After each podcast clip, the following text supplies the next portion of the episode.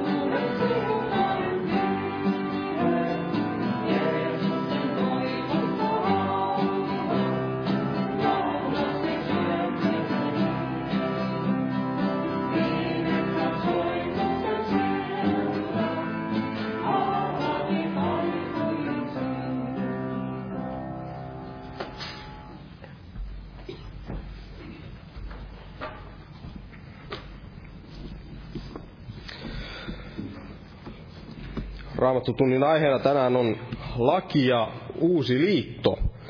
Laki ja uusi liitto ja varmasti hyvin, hyvin tärkeä asia näin, näin puhua ja, ja ymmärtää näin, näin tarkemmin, kun tästä on hyvin paljon tällaista sekaannusta, eli on monenlaista erilaista opetusta siitä tästä laista ja ja millä tavalla se uusi liitto ja tämä laki näin, näin sitten kohtaavat ja,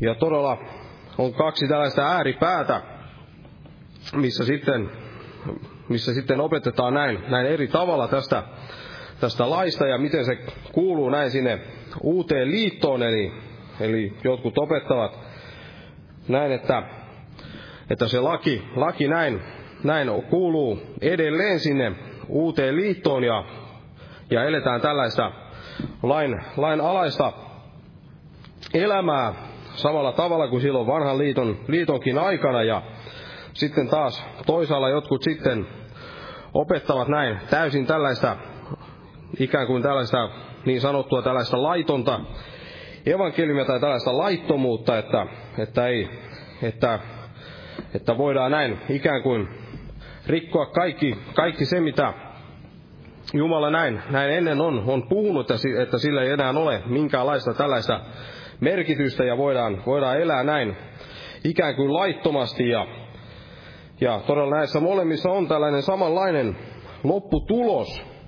Eli molemmissa tällaisissa ääripäissä, tällaisissa opetuksissa, niin, niin se lopputulos on se, että ihminen joutuu näin lihan, lihan valtaan. Eli molemmat lähtee sieltä lihasta, ovat tällaisia lihan evankeliumeita.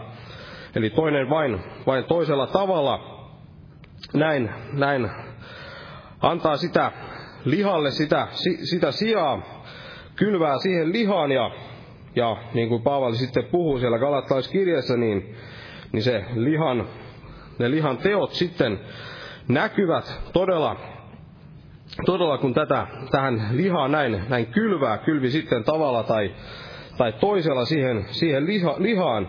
Ei oteta näistä lihan teosta, ollaan luettu moneen kertaan, mutta otetaan sitä sitä ennen tuleva jae tässä Galatalaiskirjan viidennessä luvussa ja jakessa 18.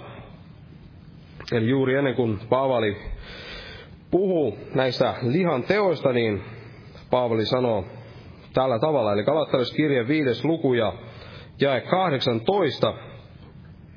Niin tässä sanotaan näin, että mutta jos te olette hengen kuljetettavina, niin ette ole lain alla. Jos te olette hengen kuljetettavina, niin ette ole lain alla. Ja todella on hyvin tärkeä, tämä on hyvin tärkeä tällainen jae. Eli jos me olemme hengen kuljetettavina, niin silloin me emme ole lain alla. Eli monesti moni tällainen väärä evankeliumi niin, niin saattaa tuoda asiat sillä tavalla esille, että ei tarvitse olla edes hengen kuljetettavina. Eli sille laille voidaan näin, näin viittaa kintaalla ja, ja jättää se sitten omaan arvoonsa ja elää, elää sitten miten, miten tahdotaan ilman, että ollaan ollenkaan hengen kuljetettavana, eli, voidaan näin elää ikään kuin sen lihan mukaan. Ja toisaalta sitten, sitten saatetaan näin puhua, että, että eletään sitten sen, sen lain mukaan ja täytetään sitä lais, la, lakia näin, näin lihassa ilman sitä sitä henkeä, mutta tässä, tässä on tällainen hyvinkin vapauttava jae ja hyvin tärkeä jae, jos tahtoo näin ymmärtää sen, että miten, miten näin uudessa liitossa tämä, tämä laki näin, näin toimii, niin tässä sanotaan, että jos te olette hengen kuljetettavina, niin ette ole lain alla.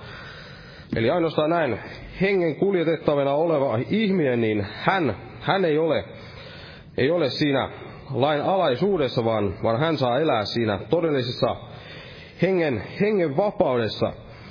Mutta veli tulee kohta puhumaan aiheesta lakia uusi liitto. Mutta noustamme ylös ja pyydetään tähän tilaisuuteen siunausta. Täällä on monia esirukouspyyntöjä myös esimerkiksi selän parantumisen puolesta ja monia muita.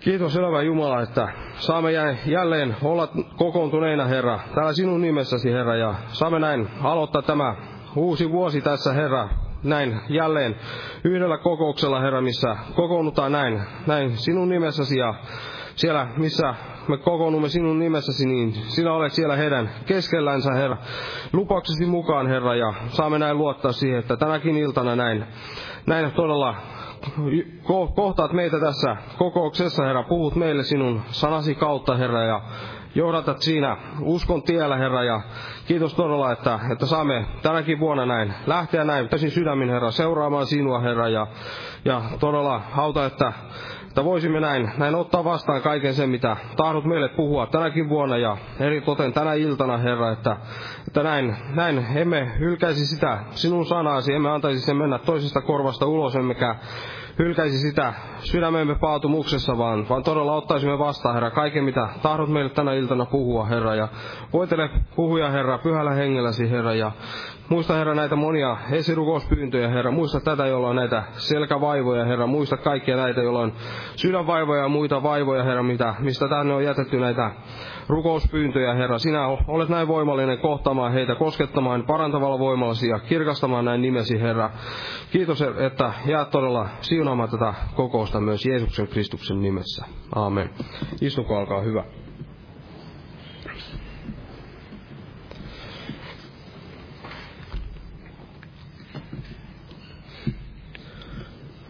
nämä kokoukset jatkuu tällä viikolla normaaliin tapaan, eli, eli on nämä päivärukoushetket täällä torstai ja perjantaina kello 12 ja huomenna myös evankeliointi-ilta. Ja perjantaina kello 19 on rukouskokous ja sitten viikon loppuna on nämä kokoukset täällä kello 18. Lauantaina herätyskokous ja sunnuntaina sitten ehtoolliskokous. Tervetuloa näihin tilaisuuksiin. Ja jos nyt lauletaan jälleen yhteinen laulu, otetaan tästä laulu numero 105, 105. Ja laulun aikana kannetaan myös vapaaehtoinen uhrilahja Herran työn hyväksi. Jumala siunatko jokaisen uhrin, uhrin antajaa.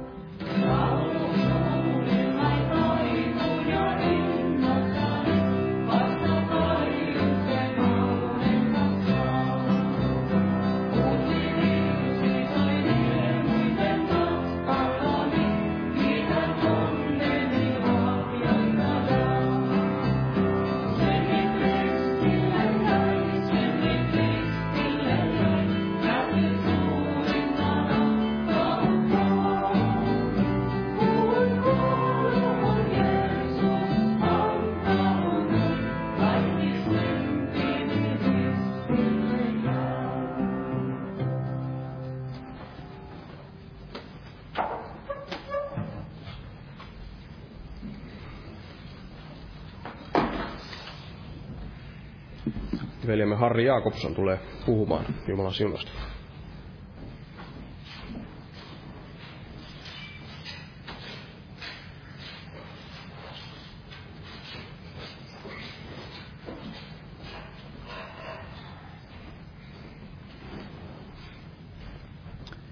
Rauhaa kaikille. Tässä itsekin on monta vuotta ollut uskossa ja ajatellut monta kertaa näitä asioita, mutta ehkä aikaisemmin silloin nuorena uskovaisen ajattelin vähän summittaa, että mikä on tämän lain ja tämän uuden liiton suhde. Mutta olen näitä asioita viime, viime aikoina tutkinut ja miettinyt ja rukoillut, rukoillut tätä raamatun tuntiakin, että, että tämä on jotenkin semmoinen asia, mikä on vähän niin kuin ilmassa ollut aina, että ei oikein tarkkaan tiedä, että mikä näiden asioiden suhde on, mikä lain merkitys uudessa liitossa on. Välillä tuntuu siltä, että sillä on suuremmin merkitys ja välillä tuntuu, että sillä ei niin paljon merkitystä ole. Että miten se niin kuin oikeasti on. Ja tässä voi tietenkin jokainen, joka täällä puhuu, niin kuin minäkin, niin minuakin voi arvostella ja sanalla ennen kaikkea. Ja aina voi tulla virheitä ja aina voi jonkin asian sanoa väärin. Se on aivan selvä asia. Sen tähden on tärkeää aina sanasta itse tutkia asiaa, että onko asia näin. Ja panin tällä tavalla oikein paperin ja asioihin, koska eräs syy on se, että nämä on niin täsmällisiä asioita. Tässä voidaan helposti asiat sanoa niin kuin väärin ja silloin tulee täysin vääriä näkemyksiä, vääriä kuvia. Mutta ensinnäkin tämä, että kun Raamattu puhuu laista, niin mitä Raamattu tarkoittaa sillä? Raamattu tarkoittaa yleensä Mooseksen lakia tai sitten kymmentä käskyä tai lakeja, näitä käskyjä tai sitten yksittäisiä käskyjä. Eli lailla on vähän laajemmin merkitys. Kun vanhassa testamentissakin puhutaan, että rakastaa Herran lakia, niin se ei tarkoita välttämättä sitä, että rakastaa jotenkin käskyjä, vaan rakastaa yleensä sitä, mitä Jumala on ilmoittanut. Esimerkiksi viidessä Mooseksen kirjassa siellä on myöskin paljon evankelisia asioita. Ja kun puhun tästä, niin puhun lähinnä näistä Mooseksen lain käskyistä ja laista, en niin tällaisesta muista laista. On olemassa Kristuksen laki, sitäkin viittaan, ja sitten on olemassa tämmöisiä rituaalilakeja. Mutta yleensä laista, kun puhutaan, niin tarkoitetaan näitä käskyjä, Mooseksen lain käskyjä. Ja Jumala antoi Israelille nämä lait Siinain vuorella ja yleensä täällä erämaa vaelluksessa, vaelluksen aikana. Ja tämä, kun Jumala antoi tämän kymmenen käskyn lain, niin tämä kymmenen käskyn laki, sillä on tämmöinen erikoinen ja erityinen merkitys raamatussa. Kymmenen käskyn laki laitettiin tähän arkkiin, joka oli kaikkein pyhimmässä. Eli sillä oli tämmöinen erikoisasema. Ja Jumala ilmoitti tällä kymmenellä käskyllä tällaisia erityisiä asioita, hyvin tärkeitä elämän perusasioita, millä tavalla, mikä on syntiä, mikä on oikein ja mikä on väärin. Ja täällä roomalaiskirjan toisessa luvussa, jakeessa 14, tässä sanotaan, sillä kun pakanat, joilla ei lakia ole, luonnostaan tekevät sitä, mitä laki vaatii, niin he, vaikka heillä ei ole lakia, ovat itse, itse itsellensä laki ja osoittavat, että lain teot ovat kirjoitet, kirjoitetut heidän sydämiinsä. Eli ihminen omassa tunnossaan tuntee sen, että jos ihminen rikkoo Jumalan tahtoa vastaan, niin ihminen tuntee sydämessään tekevänsä syntiä. Ja uskon näin, että nimenomaan nämä asiat, mitä Jumala ihmisen sydämen on laittanut jo luomisessa, että ihmisellä on tämä tietoisuus hyvästä ja pahasta, ihmisellä on oma tunto, niin ennen kaikkea nämä kymmenen käskyä ovat hyvin keskeisessä asemassa. Jos ihminen toimii esimerkiksi vastoin tekee syntiä, niin ihminen tuntee sen, että se, se on rikkomusta Jumalaa vastaan ja se yleensä sopii nimen, sotii nimenomaan tätä kymmenen käskyn lakia vastaan. Eli kymmenessä käskyssä on hyvin paljon tätä oman tunnon lakia, mikä ihmisen sydämen on kirjoitettu. Näin ymmärrän tämän asian. Mutta millä tavalla tämä laki sitten on tarkoitettu meille, uuden liiton lapsille? Tämä on sellainen kysymys, mikä voidaan esittää. Ja tässä samassa luvussa sanotaan jakessa 20 siinä loppuosassa, laissa on tiedon ja totuuden muoto. Eli me voimme sanoa näin, että laki on Jumalan totuus määrätyssä mielessä, tai on Jumalan totuus. Ja siinä on, laissa on tiedon ja totuuden muoto. Eli laista me voidaan löytää tämä tiedon ja totuuden muoto. Eli se on totta, se on oikein ja se on hyvä, niin kuin Paavalikin sanoi. Laki osoittaa Jumalan vanhurskasta tahtoa ja sitä, että minkälaisia meidän tulisi olla – kun sanotaan, että älä tee sitä ja älä tee tätä ja tee noin ja tee näin, niin se tarkoittaa sitä, että Jumala haluaa meidän olevan sellaisia, kun laki meille sanoo. Eli laki osoittaa, mitä me emme saa tehdä ja minkälaisia meidän tulee olla, minkälaista meidän vaelluksemme ja elämämme tulee olla. Laki määrittelee sen ja laki antaa sitä selvät käskyt, ja laki on Jumalan sanaa ja Jumalan tahtoa, minkälaisia, minkälaisena Jumala haluaa meidän olevan. Siitä ei ole epäilystäkään.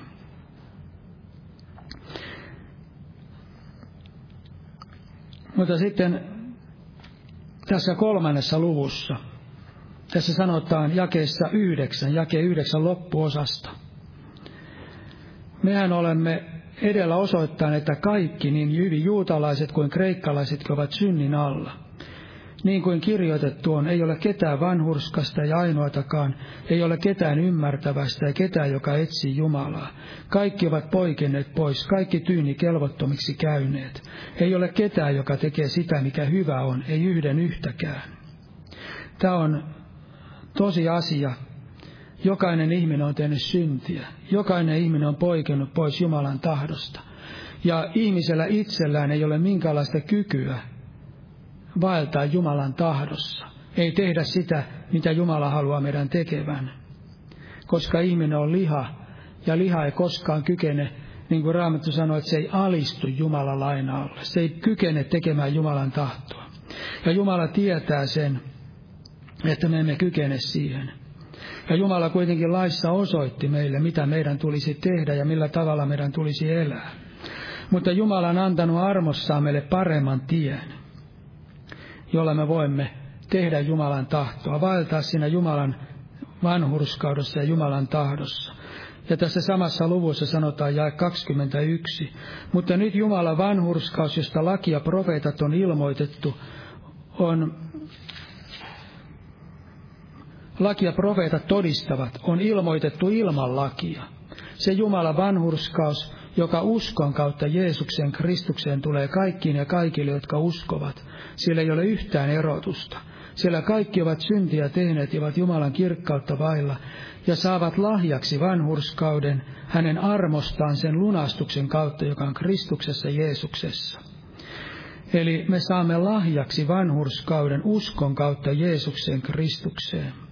Jeesus kärsi lain vaatiman rangaistuksen Golgatan ristillä ja hän täytti kaikessa lain vaatimukset. Ja meille annetaan lahjana tämä Jeesuksen Kristuksen täydellinen vanhurskaus. Ja voidaan sanoa hänen lain täyttäminen siinä mielessä, että kun hän täytti kaikessa isän tahdon ja meidät puetaan Kristuksen vanhurskauteen, niin mekin olemme samassa vanhurskaudessa, kun me uskomme Jeesukseen ja haluamme pysyä siinä Jeesuksessa Kristuksessa, hänen vanhurskaudessaan, uskon kautta häneen, hänen verensä. Ja 28. jae. Niin päätämme siis, että ihminen vanhurskautetaan uskon kautta ilman lain tekoja. Eli ihminen vanhurskautetaan uskon kautta ilman lain tekoja. Ja tästä tuli mieleen kotona, kun mietin, niin siitä on monta vuotta aikaa, niin kerran oli sellainen tilanne, että, että Jumala näytti minulle, niin kuin, että mä olin niin kuin ristin juurella, olin kolkata ristin juurella. Ja, ja kun olin siellä ristin juurella, niin, niin siinä katselin omia käsiäni ja kädet olivat täysin tyhjät. Ja Jumala halusi sen, osoittaa sen, että vain Jeesuksen armon kautta ihminen voi pelastua ja vain hänen armonsa kautta ihminen voi lähestyä häntä. Ihmisellä ei ole mitään omia ansioita eikä mitään omia tekoja. Ja ää, sen tähden myöskin me emme voi tehdä mitään ansaitaksemme sitä, että me saamme tämän vanhurskauden. Se on täydellisesti armosta annettu. Näin Raamattu sanoo. Ja apain risti on se, minkä kautta me voimme tulla vanhurskaiksi. Ja kun Jumala puhuu uudesta liitosta ja Israelin kansan kohdalla, kun, kun profetoitiin Hesekielin kirjassa ja Jeremian kirjassa, niin Herra sanoi, että hän tekee uuden liiton Israelin kansan kanssa. Ja hän panee lakinsa heidän sydämiinsä, sisimpäänsä, kirjoittaa sen heidän sydämiinsä. Ja itse ymmärrän tämän, että tämä laki on se Kristuksen rakkauden laki, minkä Jumala panee sydämeen. Sillä myöskin sanotaan muistaakseni Hesekilin kirjassa, että, että siinäkin puhutaan siitä, miten Jumala kääntää Israelin kohtalo, että minä panen henkeni heidän sisimpään ja vaikutan sen, että te vaellatte minun käskyjeni mukaan, noudatatte minun oikeuksiini ja pidätte ne. Eli Jumalan hengen voimassa ihminen ainoastaan voi vaeltaa hänen vanhurskaudessaan. Pyhä henki antaa meille voiman, kyvyn vaeltaa uudessa liitossa, uuden liiton mukaan, sillä uusi liitto on tämä hengen kautta. Voidaan sanoa, että pyhä henki liittyy tähän uuteen liittoon hyvin voimallisesti. Ja Jumala antoi, kun uusi liitto astui voimaan, niin Jumala täytti opetuslapset pyhällä hengellä. Ja tässä pyhän hengen voimassa he kykenivät julistamaan Jumalan sanaa, todistamaan Jeesuksesta ja, ja vaeltamaan siinä hengen johdossa, niin kuin tämä Jesseveli tässä sanoi. Jos me vaellamme hengen johdossa, niin silloin emme ole lain alla.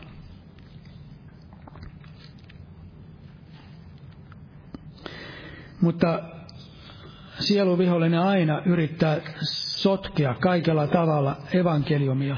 Silloin kun Jumala antoi evankeliumin, niin sen jälkeen saatana yritti kaikella tavalla hyökätä evankeliumia vastaan. Tietysti monenlaisia eksityksiä, monenlaisia vääriä oppeja ja niin edelleen.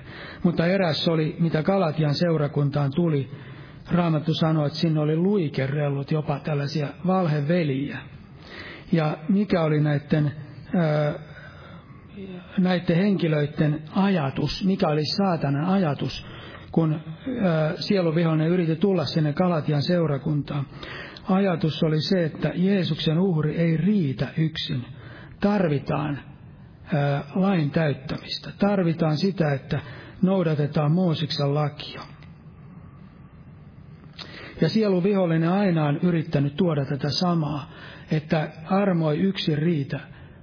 Aina tarvitaan jotakin muuta armon lisäksi.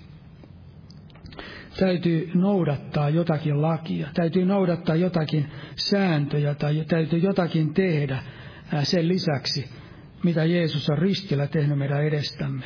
Tällä en tarkoita sitä, että meidän ei pitäisi mitään tehdä, kun me uskomme Jeesukseen. Meidän tulee tehdä sitä, mitä Raamattu kehottaa meitä tekemään. Mutta vanhurskaudeksemme me emme voi mitään tehdä. Sillä tavalla, että me voisimme jotenkin sen kautta tulla otollisemmaksi Jumalalle. E, totta kai meidän tulee vaeltaa Jumalan tahdossa, mutta vanhurskaus se, että me tulemme vanhuskaiksi, niin se tapahtuu ainoastaan Jeesuksen ristin kautta. Ja siihen me emme voi lisätä mitään. Ei mitään omaa. Ja täällä Kalatalaiskirjassa kerrotaan sitten, mitä Paavali opetti kalatalaisille jotakin. Tässä sanotaan, Kalatian seurakuntaan tuli tämä laki, Mooseksen laki, niin tämä tuli vähän laajemmalla rintamalla. Tässä ei tullut ainoastaan näitä käskyjä, tässä tuli myöskin varmasti vähän niitä muitakin niin kuin, ää, juhla, juhla-aikoja, mitä he viettivät ja niin edelleen. Eli he kääntyivät niin kuin Mooseksen lain puoleen ja halusivat noudattaa sitä Mooseksen lakia ää, yleensäkin, varmasti eri alueillakin. Ei ainoastaan ää, minkäänlaista ää, juhla, juhlien pitämistä, vaan yhä, yhä käskyjä ja näidenkin pitämistä. Ja täällä sanotaan kolmas luku. Siinä sanotaan, oite älyttömät kalatalaiset, kuka on lumannut teidät, joiden silmäin eteen Christ, Jeesus Kristus on rist, kuvattu ristiin naulittuna. Eli Paavali kuvasi heidät ristiin naulittuna Jeesuksen, heidän silmiensä eteen. Mutta heidät oli lumottu, kun he, he, vaikka Jeesus oli ristiin naulittuna heidän edessään kuvattuna heidät oli lumattu, lumottu ja he ajattelivat näin, että tämä uhri ei riitä, tarvitaan jotakin muuta. Ja toinen jae sanotaan, tämä vain tahdon saada teitä tietää, lain teoistako saitte hengen vai uskossa kuulemisesta. Paavali kysyi, että lain teostako saatte hengen vai uskossa kuulemisesta? Että mikä antoi teille sen pyhän hengen? Oliko se laki vai oliko se usko, kun he kuulivat uskossa Jeesuksesta Kristuksesta? Ja siinä sanotaan sitten tässä jakeessa, jakeessa kymmenen, sillä kaikki, jotka perustautuvat lain tekoihin, ovat kirouksen alaisia. Sillä kirjoitettu on, kirottu on jokainen, olkoon jokainen, joka ei pysy kaikessa, mikä on kirjoitettu lain kirjassa, niin että hän sen tekee. Ja selvää on, ettei kukaan tule vanhurskaksi Jumala edessä lain kautta, koska vanhurskas on elävä uskosta, mutta laki ei perustaudu uskoon, vaan joka ne täyttää on niistä elävä. Eli näin Raamattu sanoo, että jos me perustaudumme lakiin, niin silloin me olemme kirouksen alaisia ja meidän täytyisi myöskin täyttää koko laki. Ei se ole sillä tavalla, että me täytetään osa laista, vaan meidän tulee täyttää koko laki, jos me pitäydymme lakiin. Ja niin kuin tässä myöhemmin Paavali sanoi, että jos esimerkiksi ihminen ympärileikkaa itsensä, niin hän on velvollinen täyttämään koko lain. E, että silloin ihminen on kirouksen alainen, jos ihminen ei taas täytä sitä lakia.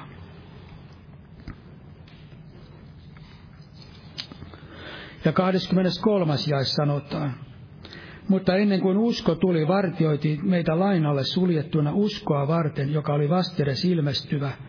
Niin muodoin on laista tullut meille kasvattaja Kristukseen, että me uskosta vanhurskaiksi tulisimme. Mutta uskon tultua me emme, emme enää ole kasvattajan alaisia. Eli Paavali tällä tavalla opetti, että, että laki oli laki oli kasvattaja meille Kristukseen. Laissa on paljon esikuvaa ja paljon kaikkia asioita, mitkä valmistaa ottamaan vastaan tämän armon, minkä Jeesus Kristus valmisti kolkata ristillä. Ihminen ei itse ansaitse mitään, mutta laki osoittaa, että ihminen on kykenemätön täyttämään lakia ja Jumalan tahtoa. Sen täyden armo riittää ihmiselle, joka ymmärtää tämän asian.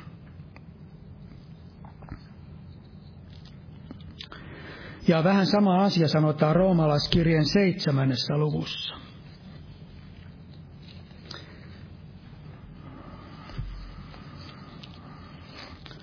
Tässä Paavali käytti tällaista vertausta. Vai ettekö tiedä, veljet, minä puhun lain tunteville, että laki vallitsee ihmistä niin kauan kuin hän elää.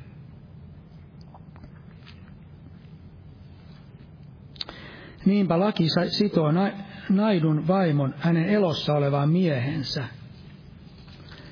Mutta jos mies kuolee, on vaimo irti tästä miehen laista. Eli Paavali opetti, että vaimo on sidottu miehensä niin kauan kuin mies elää. Ja tällä, tätä Paavali käyttää vertauskuvana, kun Paavali sanoi, että meidän suhdettamme lakiin – Paava, samalla tavalla me olemme kiinni laissa. Emme voi vapautua tästä siteestä muuta kuin kuoleman kautta. Kolmas jae sanotaan, sen tähden hän saa aviorikkojen nimen, jos miehensä eläessä antautuu toiselle miehelle. Mutta jos mies kuolee, on hän vapaa siitä laista, niin ettei hän ole aviorikkoja, jos menee toiselle miehelle. Eli jos mies kuolee, niin hän on vapaa. Ja neljäs jae. Niin veljeni, teidätkin on kuoletettu laista Kristuksen ruumiin kautta, tullaksenne toisen omiksi. Hänen, joka on kuolleista herätetty, että me kantaisimme hedelmää Jumalalle. Eli samalla tavalla niin kuin tämä nainen vapautuu tästä miehestä, kun mies kuolee, ja Jeesus kuolee meidän edestämme, mekin olemme tämän Jeesuksen kuoleman kautta vapautetut laista – niin, että me, emme että me tulemme Jeesuksen omiksi. Meidät on kuolleista herätetty, että me kantaisimme hedelmää Jumalalle. Eli meidät on kuoletettu Jeesuksen Kristuksen ruumiin kautta laista. Niin kauan kuin ihminen elää, niin kauan hän laki sitoo ihmistä. Ihminen on orjuuden alainen.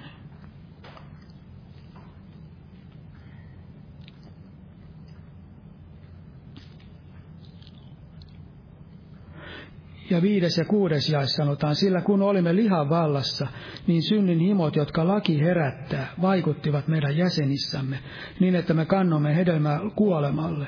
Mutta nyt me olemme irti laista ja kuolleet pois siitä, mikä meidät piti vankeina, niin että me palvelemme Jumalaa hengen uudessa tilassa, emmekä kirjaimen vanhassa. Eli nyt tässä sanotaan, että me palvelemme Jumalaa hengen uudessa tilassa – emmekä kirjaimme vanhassa.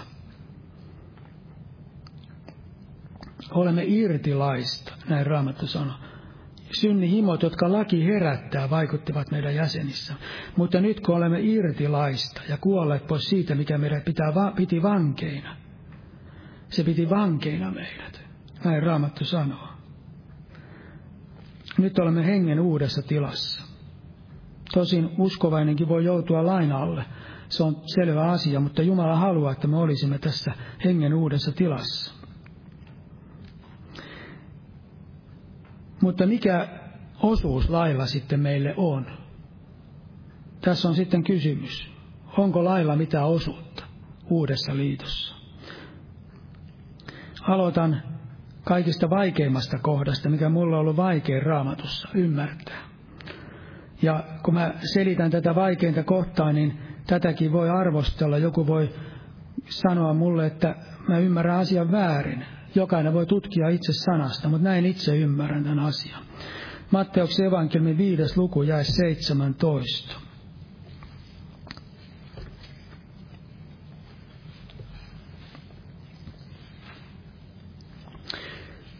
Jeesus sanoi, älkää luulko, että minä olen tullut lakia tai profeettoja kumoamaan. En minä ole tullut kumoamaan, vaan täyttämään. Eli Jeesus tuli täyttämään lait, lain ja profeetat. Hän täytti kirjoitukset, hän täytti sen esikuvat, mitä laissa on. Ja kaikessa hän teki myöskin Jumalan lain mukaan sillä tavalla, että hän ei missään rikkonut isän tahtoa. Hän täytti täydellisesti Jumalan tahdon. Mutta sitten 18 jae sanotaan, sillä totisesti minä sanon teille, kunnes taivas ja maa katoaa ja laista katoa pieninkään kirjain, ei ainoakaan piirto, ennen kuin kaikki on tapahtunut. Eli laki on edelleen voimassa, laki on olemassa. Laki osoittaa vanhurskaan Jumalan tahdon. Näin Raamattu sanoo. Jeesus itse sanoo tämän. Mutta sitten tulee tämä, sen tähden, joka purkaa yhdenkään näistä pienimmistä käskyistä ja sillä tavalla opettaa ihmisiä, se pitää pienimmäksi taivasten valtakunnassa kutsuttamaan. Mutta joka niitä noudattaa ja niin opettaa, se pitää kutsuttamaan suureksi taivasten valtakunnassa. Sillä minä sanon teille, ellei teidän vanhurskautenne ole paljon suurempi kuin kirjan oppineiden ja fariseusten, niin te ette pääse taivasten valtakuntaan. Tätä mä oon miettinyt useita kertoja ajatellut sitä, että mitä tämä todella tarkoittaa. Tarkoittaako tämä sitä, että meidän tulee opettaa Mooseksen lakia ja pitää se. Ja silloin kun me pidämme, niin me olemme suuria Jumala taivasten valtakunnassa. Ja jos me rikomme Mooseksen lain jossain kohden sillä tavalla, että me pidä sitä, puramme sen, niin silloin me olemme pienimpiä taivasten valtakunnassa. Olen tullut siihen tulokseen ja uskon, että asia on näin, että Jeesus ei puhunut tässä Mooseksen laista, vaan hän puhui hän sanoi näin, sen tähden, joka purkaa yhdenkään näistä pienimmistä käskyistä, mitä Jeesus opettaa. Hän ei puhunut, mitä Mooses opettaa, vaan mitä Jeesus opettaa. Näistä pienimmistä käskyistä, sillä jos Jeesus tarkoittaisi Mooseksen lakia, niin, niin jos ihminen ei pidä Mooseksen lakia, hän on kirottu. Ei hän ole pienin taivasten valtakunnassa, hän, hän on todella kirottu raamatun sanan mukaan.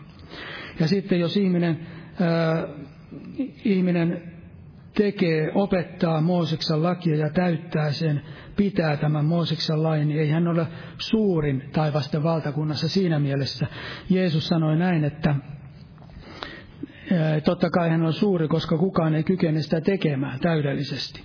Mutta hän on, Raamattu sanoi näin, että joka uskoo Jeesuksen Kristukseen, seuraa Jeesusta, on kuulijainen Jeesukselle ja uskoo häneen, niin niin hän on suuri uudessa liitossa, taivasten valtakunnassa. Ja Jeesus sanoi itse, että pienin taivasten valtakunnassa on suurempi kuin Johannes Kastaja. Hän varmaan täytti hyvinkin paljon sitä vanhan liiton lain vaatimuksia, ei täydellisesti varmaan pystynyt, mutta varmaan enemmän kuin moni muu. Ja sitten Raamattu sanoo, Jeesus sanoo vielä, että kuka on suurin taivasten valtakunnassa, joka nöyrtyy lapsen kaltaiseksi. Hän on suurin taivasten valtakunnassa, joka ottaa sen aseman. Ei suinkaan se, joka yrittää opettaa Mooseksen lakia ja täyttää Mooseksen, noudattaa Mooseksen lakia, koska Raamattu ei ole koskaan ristiriidassa itsensä kanssa. Raamattu aina selittää itsensä. Ja, ja sen tähden meidän tulee nähdä Raamattu, Raamattu, Raamattu kokonaisuutena. Ja sitten Jeesus kokonaisopetuksen kautta voidaan sanoa, että näin, näin ymmärrän tämän asian. Ja sitten Jeesus vielä tässä vuorisaarnassa antoi näitä käskyjä. Jeesus sanoi, että te olette kuulleet sanotuksia, älä tapa. Eli se oli Mooseksen laki. Mutta Jeesus sanoi, että te olette kuulleet. Mutta minä sanon teille. Jeesus sanoi aina, minä sanon teille. Jeesus antoi niitä sääntöjä tai opetuksia ja käskyjä, mitä kuuluu siihen uuteen liittoon. Se ei ollut sama kuin Mooseksen laki, vaan se oli Jeesuksen käskyt. Ja sitten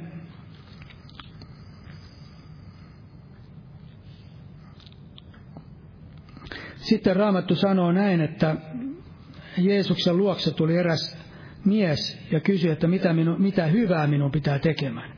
Tai mitä minun pitää tekemään, että minä iankaikkisen elämän perisin. Sitten Jeesus sanoi, että käskyt sinä tiedät. Sitten alkoi luetella ää, Mooseksen kymmen, kymmentä käskyä. Jeesus alkoi luetella. Niin tästä tulee semmoinen ajatus, että Jeesus sitten ajatteli näin, että kun ihminen täyttää kymmenen käskyä, niin silloin ihminen saa iankaikkisen elämän. Mutta Jeesus suinkaan ei varmasti tarkoittanut tätä, koska sehän on ristiriidassa jo Jeesuksen sanojen kanssa, sillä niin on Jumala maailman rakastunut, että hän antoi ainokaisen poikansa, että ei yksikään, joka hänen uskoo, hukkuisi. Ymmärrän sillä tavalla, että Jeesus meni tämän miehen tasolle, tämä mies oli oma vanhurskas mies ja hän yritti omien tekojensa kautta pelastua. Mitä minun pitää tekemään, että minä pelastuisin? Kukaan ihminen ei käskyjen kautta voi pelastua ja Jeesus osoitti nämä käskyt. Ja Jeesus osoitti hänelle sitten, että hän oli mammonan orja. Hän ei ollut kelvollinen, ää, kelvollinen Jumala edessä sillä tavalla, että hän olisi vaeltanut sillä tavalla, niin, joka olisi kelvannut Jumalalle. Hän oli kiinni siinä mammonassa. Mutta aivan toisen käsky annettiin raamatussa, kun melkein samalla tavalla kysyttiin, vanginvartija kysyi, että herrat, mitä minun pitää tekemään, että minä, iän, että minä pelastuisin. Melkein sama kysymys. Mutta tämä mies ei ollut mikään oma vanhurskas. Niin Paavali ja Siilas sanoivat hänelle, usko Herraan Jeesukseen, niin sinä pelastut. Ja myös niin sinun perhekuntasi, uskomalla Jeesukseen. Eli hänelle annettiin se että hän uskoo Jeesukseen, niin silloin hän pelastuu. Ja se on se käsky, minkä ihminen, joka ei ole oma vanhurskas, niin ihminen saa uskon kautta omistaa Jeesuksessa Kristuksessa. Ja sitten jotkut asiat mietityttää raamatussa myöskin. Kun raamatussa otetaan esille joitakin vanhan lain kohtia Uudessa testamentissa, niitä otetaan hyvin vähän. Että jos laki olisi tarkoitettu meille sillä tavalla, että meidän tulisi noudattaa lakia, niin silloin niitä olisi varmaan paljon enemmän. Mutta otan jonkun kohdan, tämä roomalaiskirjan 13. luku. Roomalaiskirjan 13. luku ja jae 8-10. Älkää alko kenellekään mitään velkaa muuta kuin että toistanne rakastatte, sillä joka toistansa rakastaa, se on lain täyttänyt. Sillä nämä, älä tee huorin, älä tapa, älä varasta, älä himoitse, ja mikä muu käsky tahansa, ne sisältyvät kaikki tähän sanaan. Rakasta lähimmäistäsi niin kuin itseäsi. Rakkaus ei tee lähimmäiselle mitään pahaa, sen tähden on rakkaus lain täyttymys. Paavali ei suinkaan opettanut tästä lakia tässä, vaan Paavali opetti sitä, että kun me rakastamme, me täytämme Jumalan lain vaatimukset.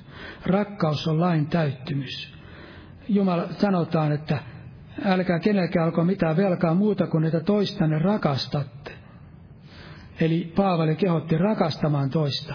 Ja jos me rakastamme, me täytämme Jumalan lain vaatimukset. Me täytämme ne lain. Sillä nämä kaikki lain vaatimukset, kymmenen käskyn lain kohdat, mitä Paavali mainitsi, niin ne sisältyi kaikki siihen, että me rakastamme lähimmäistämme. Eli Paavali osoitti, että laki sisältää sen, rakkaus sisältää sen, mitä laki vaatii. Ja sitten toinen kohta, Efesolaiskirjan kuudes luku. Siinä alusta.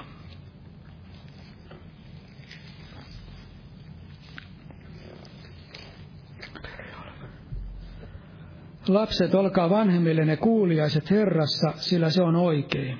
Kunnioita isäsi ja äitiäsi, tämä on ensimmäinen käsky, jota seuraa lupaus, että menestyisit ja kauan eläisit maan päällä. No, mitä Paavali opetti tässä? Paavali opetti sitä, että lapsien tulee olla kuuliaisia vanhemmille. Ja sitten Paavali sanoi, että se on oikein. Hän sanoi, että se on oikein. Ja millä hän perusteli sen? Hän perusteli sen sillä, että lakikin sanoo näin. Hän ei suinkaan perustelu, sanonut sitä, että meidän tulisi olla Mooseksen lain alla, mutta laki, laissa on, niin kuin siellä alussa sanoin, ja siellä roomalaskirjassa sanotaan, että siinä on ää, tämä totuuden muoto. Me tiedämme Jumalan tahdon laista, vaikka me emme ole lain alla. Ja Paavali osoitti, että se on oikein sillä tavalla, että koska myöskin ää, laki sanoo näin, niin se on oikein. Ja sitten Jaakobin kirjeen toinen luku. Tätäkin olen miettinyt, miettinyt enemmän kuin yhden kerran aikoinaan. Toinen luku jää kahdeksan. Jos te täytätte kuninkaallisen lain raamatun mukaan, rakasta lähimmäistäsi niin kuin itseäsi, niin te hyvin teette. Mutta jos te henkilön katsotte, niin te teette syntiä ja laki näyttää teille, että olette lain rikkoja. Sillä joka pitää koko lain, mutta rikkoo yhtä kohtaa vastaan, se on syypää kaikissa kohdin. Sillä joka on sanonut, älä tee huorin, on, on myös sanonut, älä tapa, jos et teekään huorin, mutta tapat, olet lain rikkoja. Puhukaa niin ja tehkää niin kuin ne, jotka vapauden laki on tuomitseva.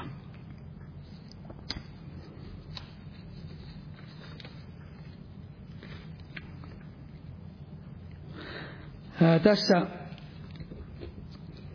Paavali, ei anteeksi, Jaakob mainitsi tällaisen rakkauden käskyn. Ja tämä rakkauden käsky on uuden liiton käsky. Jeesus sanoi, että meidän tulee rakastaa toistamme. Uudessa liitossa annetaan tämä käsky, mutta tämä on myös lain käsky.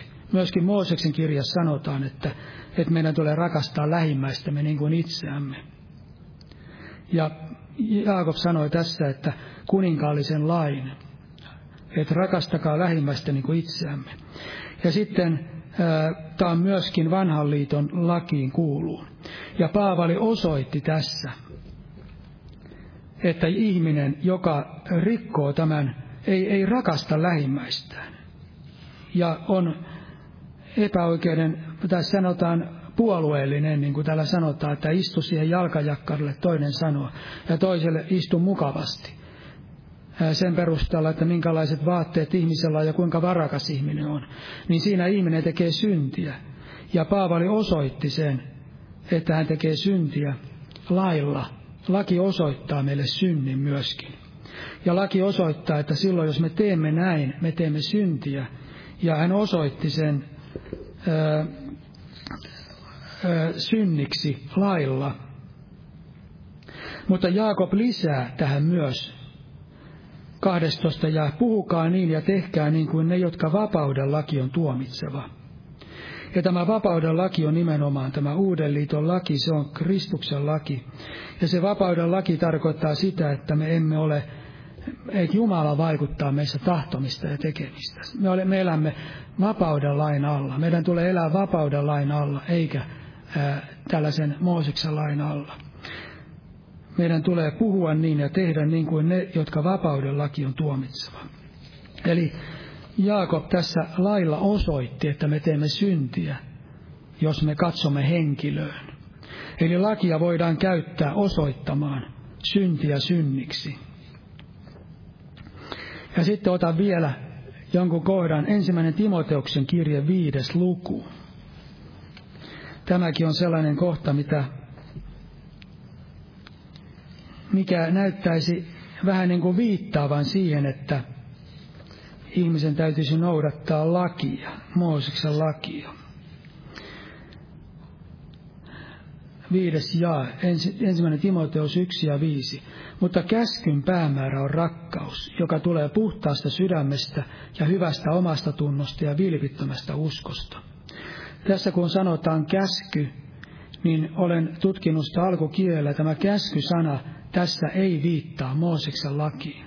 Tämä käsky on samaa sanajuurta kuin se, mikä sanotaan kolmannessa jakeessa, kun Paavali sanoi käskeäkseni eräitä kavahtamaan.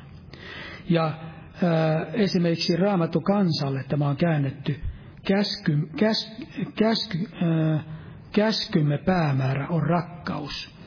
Eli Raamattu kansallekin on käännetty sillä tavalla, että se oli nimenomaan ihmisten antama käsky. Käskymme päämäärä on rakkaus. Mutta siinä kahdeksas jae sanotaan, mutta me tiedämme, että laki on hyvä, kun sitä lainmukaisesti käytetään.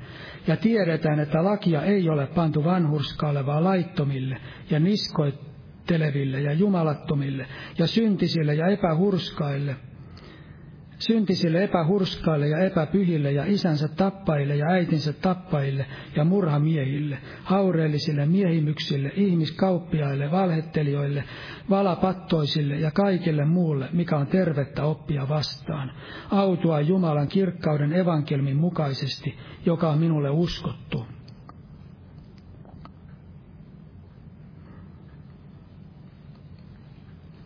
Eli tässä sanotaan, että laki on hyvä, kun sitä lainmukaisesti käytetään.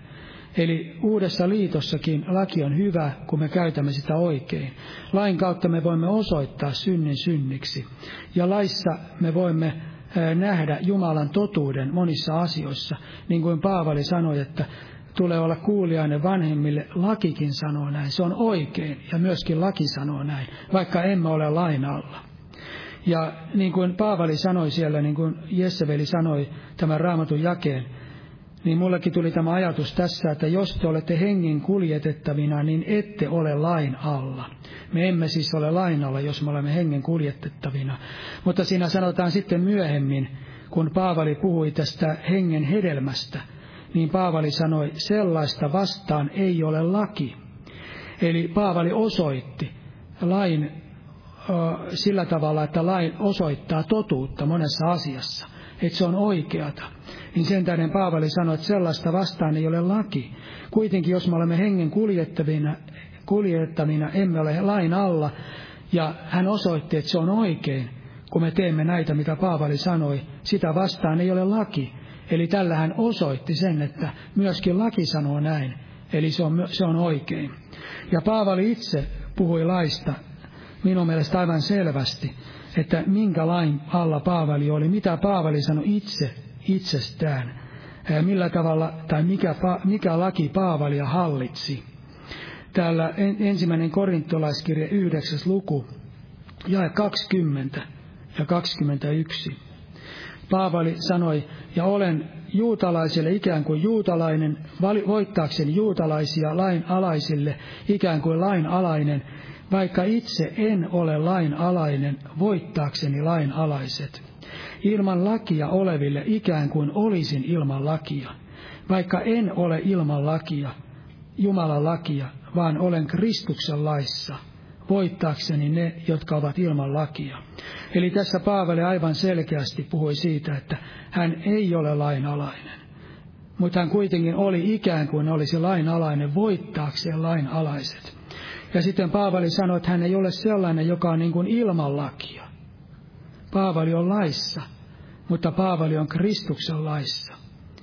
Eli tässä me näemme, mikä on se laki, jota meidän tulisi uudessa liitossa hallita. Eli uuden liiton laissa, uuden liitossa me näemme laissa totuuden muodon, mutta me emme ole lain alla. Me emme saisi olla lain alla, vaan meidän tulisi olla uuden liiton armon äh, Kristuksen lain alla ja Jeesuksen käskyjen alla ja hengen johdossa. Aamen. Noustaa ylös ja rukoillaan vielä. Oi kiitos Herra Jeesus sinun armostasi. Kiitos Herra, että sinä olet hyvä ja kiitos, että sinä olet armahtavainen ja laupias ja Olet ollut meille armollinen, olet antanut meille syntimme anteeksi, Herra, sinun veresi kautta. Ja Herra, sinä olet Jeesus, antanut meille, Herra, sen uskon sinun veresi voimaan, että me voisimme elää, Herra, siitä vanhurskaudessa, Herra, minkä sinä olet ansainnut meille, Herra, Jeesuksen Kristuksen nimessä. Että meidän ei tarvitse yksin yrittää, Herra, me voimme tyhjin käsin tulla sinne Kolkatalle, ilman minkäänlaisia tekoja, ilman mitään, vaan me saamme luottaa sinun armoosi, sinun ansiosi, Herra Jeesus. Mutta auta meitä ymmärtämään, Herra, se, että, että me haluaisimme tehdä sinun tahtosi omassa elämässämme, ja että me tekisi syntiä, Herra. Jos me teemme syntiä, niin silloin laki tuomitsee meidät, ja pyhä henki osoittaa meidät, että me olemme syntisiä, Herra Jeesus. Siunaa myöskin meidän seurakunta, siunaa tätä seurakuntaa, siunaa meitä jokaista. Herra, siunaa Polivian seurakuntaa ja perun uskovia, ja siunaa kansasi Israelia, ja herätä työmiehiä elon korjuuseen, ja kiitos ja ylistys sinulle Jeesuksen nimessä. Aamen. Istukaa, olkaa hyvä.